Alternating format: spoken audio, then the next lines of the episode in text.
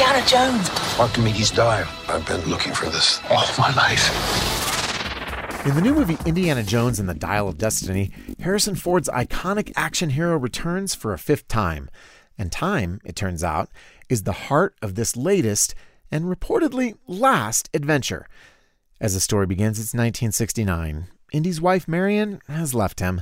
His son Mutt has died in Vietnam, and most of the famed archaeology professor's college students can barely stay awake for his lectures. It certainly looks as if Indy's glory days are behind him. Of course, if that were the case, there wouldn't be another entry in this famous franchise. Indy's soon contacted by his goddaughter. She's on the hunt for an ancient artifact allegedly crafted by the Greek mathematician and inventor Archimedes. And this so called dial of destiny can manipulate time itself. Well, that'd be something, wouldn't it? Which is exactly why there's a nasty Nazi looking for it, too. Time to cue the theme music and grab your leather coat, whip, and fedora. Hitler made mistakes, and with this, I will correct them all. You stole it. Then you stole it. And then I stole it. It's called capitalism.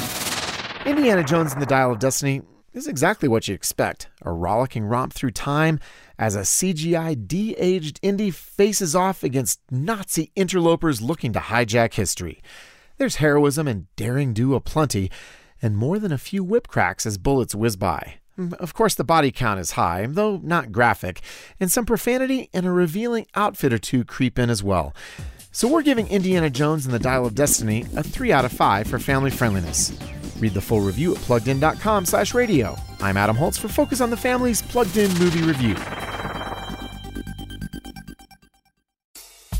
Your kids are unique, and so are you. You have your strengths as a parent and areas of growth, too. Find out what they are by taking the seven traits of effective parenting assessment from Focus on the Family.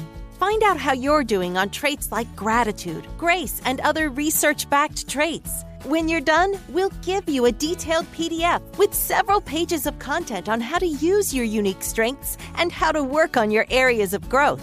This simple framework shows you how to be an effective mom or dad in daily family life, a parent who recognizes your imperfections and finds ways to thrive.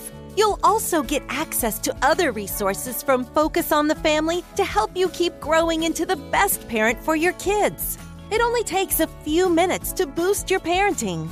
Take the seven traits of effective parenting assessment at parentingtraits.com. That's parentingtraits.com.